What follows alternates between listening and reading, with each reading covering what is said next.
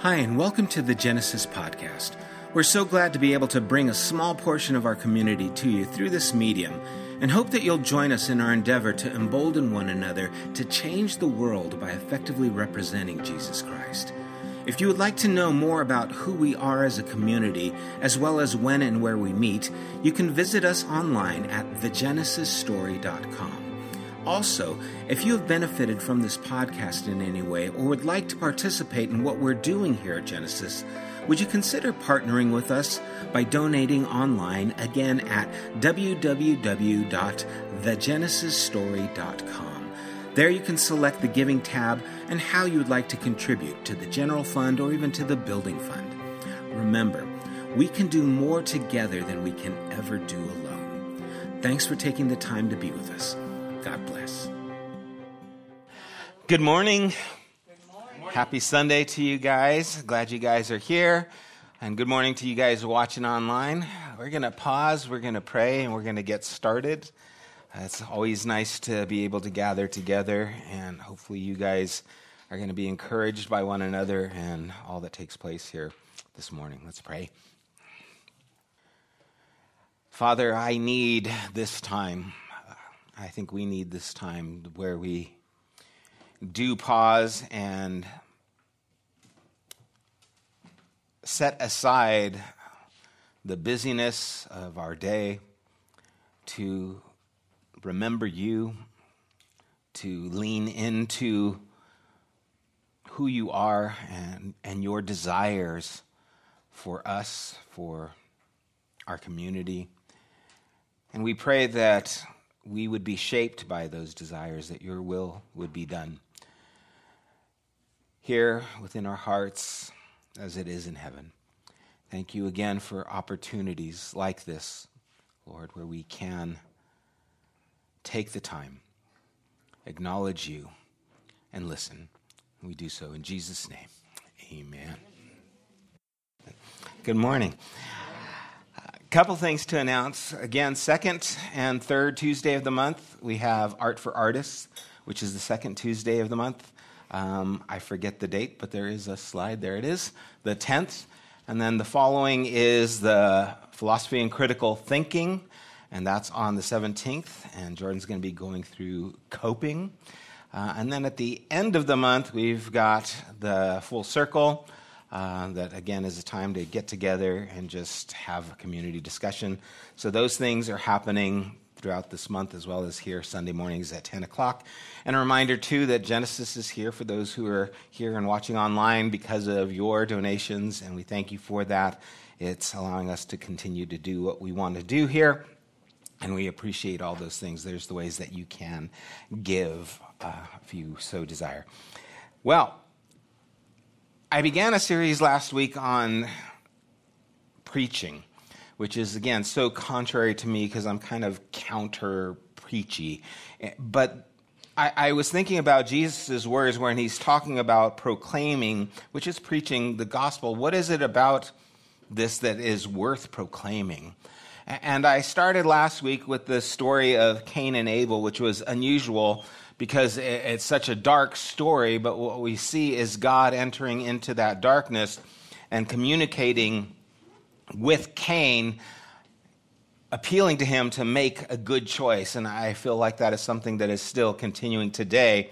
And today I'm going to be continuing uh, another reason of why I feel it's there's something worth preaching. There's something worth talking about. And again, it may seem a little bit strange uh, but I think it's important, and I think it's a central theme to our faith, and it has to do with suffering. Preaching and suffering, those two things and how they fit together. Past Thursday, we had a, a gender reveal for my daughter and we found out it was a daughter and i have never seen anyone so excited as she was when they cut the cake open. They saw it was pink and she was ecstatic and her little pregnant body is dancing around and she was jazzed. And we were just excited as well and we were just celebrating that time together. And as we were there celebrating on their tv they have playing just different pictures right that kind of scroll through through their apple tv and there was a picture of my mom and immediately I thought, she's not here to enjoy this. She will never get to meet this little girl. And even more, I think, for me, was this little girl will never get to be spoiled by my mom because she could spoil those grandkids. I, am not bitter. Um, she treated me good, but man, she treats the grandkids really good. But it, it's strange how joy and sorrow can live so close together in, in so many ways. This morning when I got here, is kind of cleaning up out in front here, and there's probably about 100 cigarette butts out in the parking lot. And I was just like, oh my gosh, what's going on here? And then I remembered Friday night we have the AA meeting here. And, and, you know, they don't drink anymore, but man, they could smoke to try and help stop drinking, right? And there was something beautiful that was there, even though they're nasty cigarette butts. And this is kind of how life is. The scriptures document the suffering of people throughout, from Cain and Abel through Hagar getting basically raped, impregnated by Abraham, and kicked out. We have stories of Job, to, all the way to Jesus and the cross and his disciples being persecuted. Scripture is full of these stories of suffering. And in fact, there is a book that is just about suffering called Lamentations. And that's what I want to look at today. And so, again, we're going to talk about what's worth preaching, and I'm going to talk about the book of Lamentations because I think it's important. And if you have a copy of the scriptures, you can open up to Lamentations chapter 1. If not, it'll be on the screen as I'm going through it. And Lamentations is a series of five poems, five chapters, and they're, they're poems. And the author is communicating something through these five poems. And we're not going to go through all of them, but I want to look at this first one in, in, little bits. And it starts in verse 1 and it says, How deserted lies the city, once so full of people. How like a widow is she, who once was great among the nations. She who was queen among the provinces has now become a slave. Bitterly she weeps at night, tears are on her cheeks. Among all her lovers, there is no one to comfort her. All her friends have betrayed her. They have become her enemies. The author begins with the city that is vacant and then gives that city emotions and begins to refer to it as a woman who was once great but is now a widow and a slave. And she is weeping bitterly, and no one is there to comfort her. It is a dark and sad picture. And then the, the poet gives some more information in verse 3. After affliction and harsh labor, Judah has gone into exile. She dwells among the nations. She finds no resting place. All who pursue her have overtaken her in the midst of her distress. And now, describing some of the most influential events. The, the poet names the city, Judah. It, it is part of where the poet comes from. It, it was their home, and this is one of the most important events throughout the, the Jewish history and even the Hebrew scriptures or the Old Testament for us. And it has to do with the Babylonian exile. Now, the nation of Israel would become Judah and was established, you know, about 1000 BCE. Four centuries later, which is longer than the US has been around, a superpower known as Babylon in 586 BCE launched a full assault on Jerusalem, overwhelmed the army of Israel, and Judah fell. After conquering Jerusalem, they were forced to go back to Babylon. They had to leave their home and go to another land and become citizens in a sense, but slaves in that land. They had to eat their food, they had to learn their ways. And the whole idea of Babylon was to assimilate them, have them marry into their families so that they would basically disappear. and all their identity would become overwhelmed with the Babylonian identity.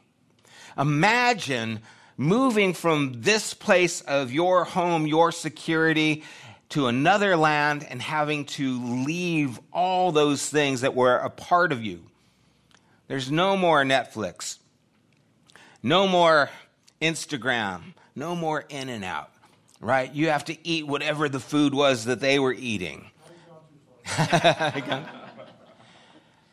Imagine all the loss that they felt, families being separated, the music that you would hear, the songs you would sing, the things that you would see, the sights that you become accustomed to, they're gone. And the Babylonian exile is a traumatic event that shapes the entire Hebrew Bible. And if we don't recognize that, we have a hard time sometimes understanding the meaning of some of the writings that are there because they are writing from a place looking at what has happened to them. The poet goes on in verse 4 says, The roads to Zion mourn, for no one comes to her appointed festivals. All her gateways are desolate.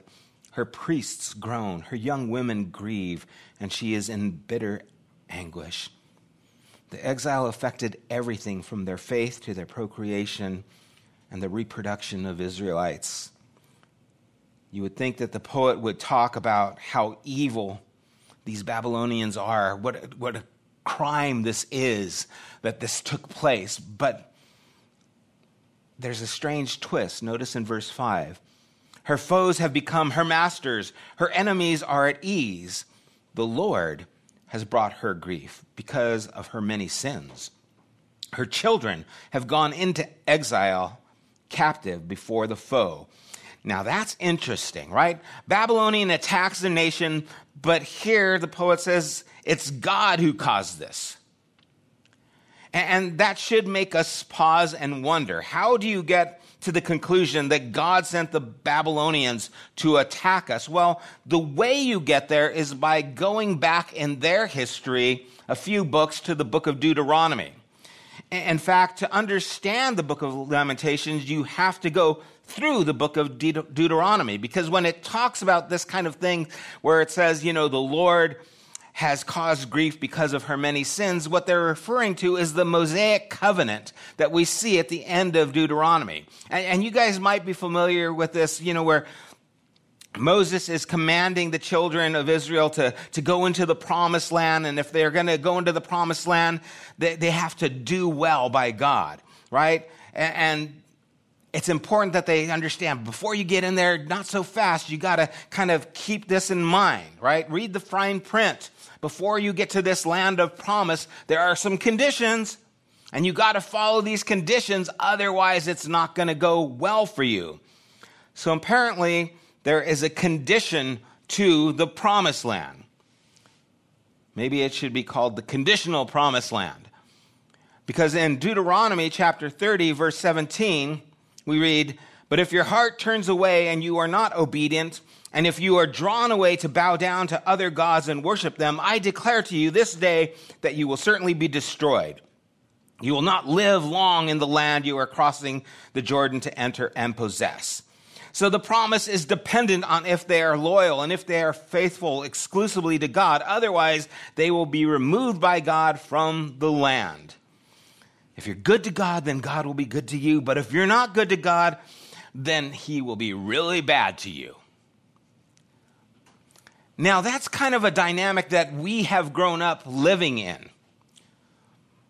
If you're good to God, God will be good to you. But if you're not good to God, well, then bad things can happen to you. And pretty soon we have what happened to, to Job. Job suffers these things, and everyone thinks, well, it's because you did wrong, Job. And Job said, no, I didn't do wrong. And his friends, no, you must have. God wouldn't do this if you didn't do something wrong. What did you do, Job? I didn't do anything.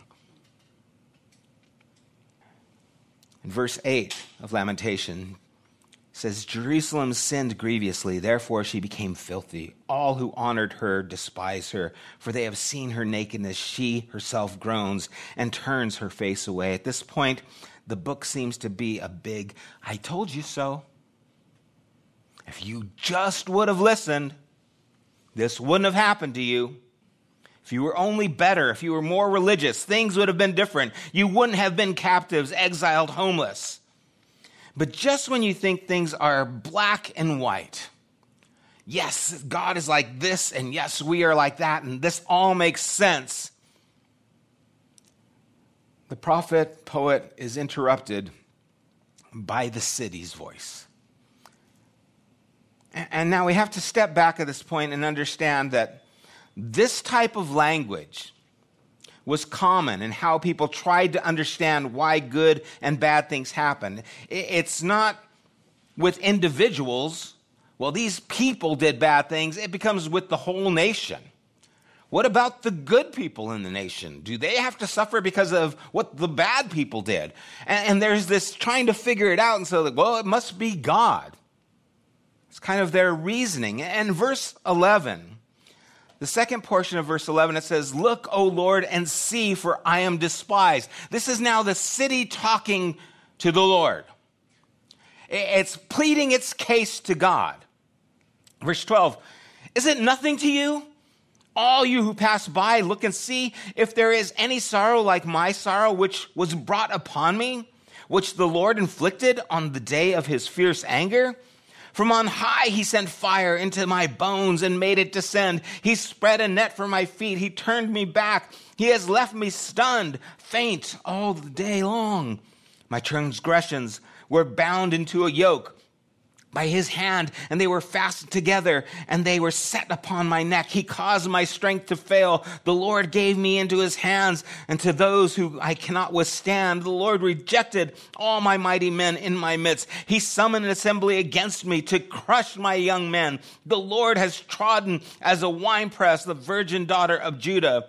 For these things I weep. My eyes flow with tears, for a comfort is far from me one to revive my spirit. My children are desolate, for the enemy has prevailed. This is an emotional plea. Imagine living at this time, hearing these words, and how you would relate, how they'd be like, God, what the heck is going on? The city is crying what the poet is feeling. Look at how bad things are. Jumping down to verse 21. They heard my groaning, yet there is no one to comfort me. They is the enemies. All my enemies have heard my trouble. They are glad that you have done it. You have brought the day you announced. Now let them be as I. Let their evil doing come before you, and deal with them as you have dealt with me, because of all my transgressions. For my groans are many, and my heart is faint. Now, this is a powerful turn that we can miss if we are not in tune with what's going on. What the poet is saying, look at how bad things are. This is beyond our ability to withstand. But the people who are as evil as us, maybe even more evil than us, they are fine. Why don't you do to them what we think you've done to us. And that's how the first poem ends, which is pretty heavy. And here we see the two characters, the narrator and the city. The poet tells the city, they got what's coming to them. The city responds, fine, but do you realize how bad it is? How much we are suffering? And furthermore, why aren't those around us who are doing evil suffering like we are? It seems like this promise that you gave, this covenant that you made with us, isn't a blessing, it's a cursing. These people who aren't in this covenant, aren't in this promise, are doing good. We who had this relationship aren't doing good. So much for if you do good, good things will happen. What about these people? They're not doing good, and good still happens. Dr. Adele Berlin, in her commentary on the book of Lamentation, writes that the entire book of Lamentations may be thought of as an appeal for God's mercy, yet God remains silent. That's the point of the whole book. Cry for mercy and silence. What's that book doing in our Bible? Right? Don't we want a happy ending? I mean, even Job got his money and his house, even some kids back, right? I mean, he, he got his stuff back. Here, there is silence. Wouldn't someone say, I think we should put another book instead of this one? When they were compiling all this, wouldn't someone say, you know, I don't like the way that one ends? Maybe we can add something to it? What do we do with this? Do we study it? Do we apply it? Does this have any value for us today? And I think overwhelmingly, yes. We've actually gone through this book twice. And I think it is one of the most important books in Scripture that helps us to get past the simplistic, dualistic way of thinking. If you do this, God has to do that. If you do that, God has to do this. And we see that it just doesn't happen that way sometimes. And if we could sit in the emotion of this book, I believe it would change our understanding not only of God, but of ourselves. I think the first reason we need to look at this book and see its importance is because of what takes place after this exile. Right? After the captivity in 586 BCE, for 47 long years, the people of Judah lived without any hope of returning to Jerusalem. In fact, the book of Jeremiah talks about that. Everyone's favorite verse, Jeremiah 29 11. I know the thoughts I have towards you, says the Lord. The whole point of that is you're going to be here a while, so make peace with the people around you and get comfortable. That, that, that's where they were at when those things were being written. That's their understanding of these things. But then a bigger, more powerful superpower from the east would come alongside and conquer Babylon It'd be the Persians with Cyrus. And when Cyrus came in and conquered Babylon, he came upon this group of people and he's like, Who are you guys? And we're, we're Judah. he goes, What are you doing here? Well, we were conquered. And, and he says, Well, why don't you guys go back to your land? And I'll help you guys to rebuild. And that's where we get Nehemiah and that's where we get Ezra, where they are actually commissioned to go and build. And that's what Persia did to a lot of people. They helped them to build their places of worship because Persia, even though they were dominating, but they were a little nicer. They just taxed the heck out of them, right? Hey, I'm going to give you guys your land back, but you're going to have to be subject to us. And so we see that that takes place. They were there for about 350 years, back in their land, back establishing until they became independent once again after Persia too fell. And so it's believed that during that time, after they became independent, is when they started compiling the books to put them together to make what we see in the Old Testament. And this is important because of this you have gone through this horrific exile. Your nation has almost been wiped off the face of the earth. But miraculously, you've gone back to the land and you've gotten established. What books are you going to include to be a part of your sacred text Aren't they going to be books that just say, look at how God was faithful? Look what God did. Yes, He is true to His people. And then someone stands up and he says, I think we should put the book of Lamentations where we cried out to God and God was silent. How would that go over? Who's the one who pitched that, right?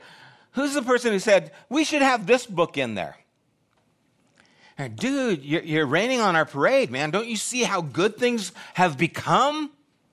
Why would you want to remember that?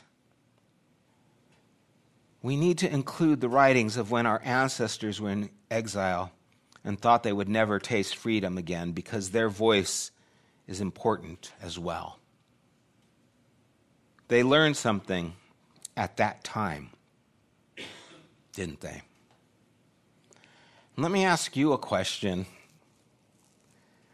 When you have been in a metaphorical exile, when you have had to go through dark times, maybe losing a loved one to cancer, maybe it's suffering from physical ailment yourself, maybe loss of a job, maybe struggling with addiction, when you are going through something that is dark, what happens to you at those times? It changes you.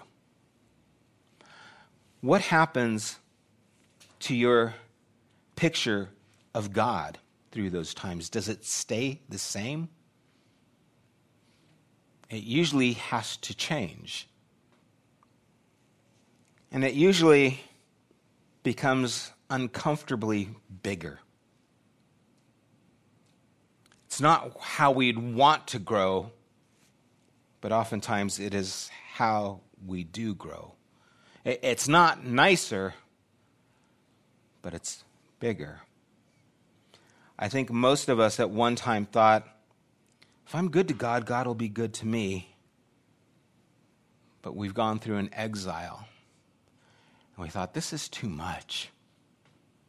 And we felt like the voice was silent. At least I have. Most of the people who I'm close to have. I know there's some, and they kind of bug me, you know, that are just like, no, everything's good, and oh, praise God. It's like, ah, I, I'm just hurting right now, and that's not helping, and that's not even relating to me. The author of Hebrews in chapter 5, verse 8 says, Although he, Jesus, was a son, he learned obedience through what he suffered. Now, wait a second. Maybe obedience means more than what I thought it meant. And maybe suffering means more than what I think it means. Maybe obedience isn't just about doing right things. Maybe obedience has to do with learning life things. We need to learn from this book that being good does not immunize you from the world's suffering or make us more loved by God. And another reason that this is so important, I think, is to give us permission to question, permission to doubt. That God is actually encountered in the question, in the silence, in the struggle, and even in the pain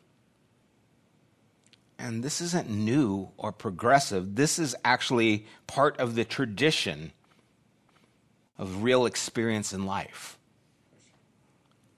This was kept here for this reason, so that we could remember what it's like to sit in the struggle and in the silence you know, when people say, I can't believe in God because there is so much suffering in the world, little do they realize they are standing with ancestors of our faith. And they are probably closer to God than they understand because in that pain, He is present. In that question, He is there. In the struggle, He is in the midst. One more reason that is important is that it's our suffering that we are able to pause. In our suffering, we are able to pause and sit with those who also suffer. Paul would tell us to rejoice with those who rejoice and weep with those who weep. I believe that most movements of compassion begin when we sit with those who are in pain, like the city was in pain. And hear them say, This isn't right. And are moved by their voices, moved by their pain to step in and try to intervene. The word compassion comes from the Latin word compassio, which means to suffer alongside. What makes this faith worth preaching is that it cannot merely be explained, but it is entangled with the experience and emotion that touches us all and connects us all. And the last thing we want to do is numb ourselves from the struggle and from the apparent silence sometimes that we feel through those times of struggle. I'll just throw a verse in my mind to make me feel everything is okay, but inside I am dying. Instead of just sitting in that pain and saying, God, do you see this? Because this does not seem right. This does not feel good. I don't like it here. And why are you silent? I've said this before. I don't think I could be a part of a faith where God did not weep. And when we read in Scripture that Jesus wept, it is in line with all those who have wept before him. It is in solidarity with humanity in the question. When he cried out, My God, my God, why have you forsaken me? He is identifying with the psalmist who felt the same way as we're reading here in Lamentations God, where are you? Because I don't see you, I don't hear you, I don't feel you. And God doesn't try to remove that, doesn't try to make you feel it's okay. He allows you to sit in that because there is something taking place within us that is anchoring our souls to one another, and I believe to very heart of God as well. We make this faith worth preaching. It's not merely explained, but it's entangled with the experience and emotion that touches us all. So when Jesus says, If anyone would come after me, let him pick up his cross and follow me, it's asking us to live alongside not only good, the easy, the blessing, but to live alongside the suffering of humanity as well. And the book of Lamentation is part of what is being preached. And we don't like it, and it doesn't make us comfortable, and you won't find it on any of your little promise things. But it is so close to the heart of every one of us, if we were honest. And honest is what God is wanting for each of us. Let's pray.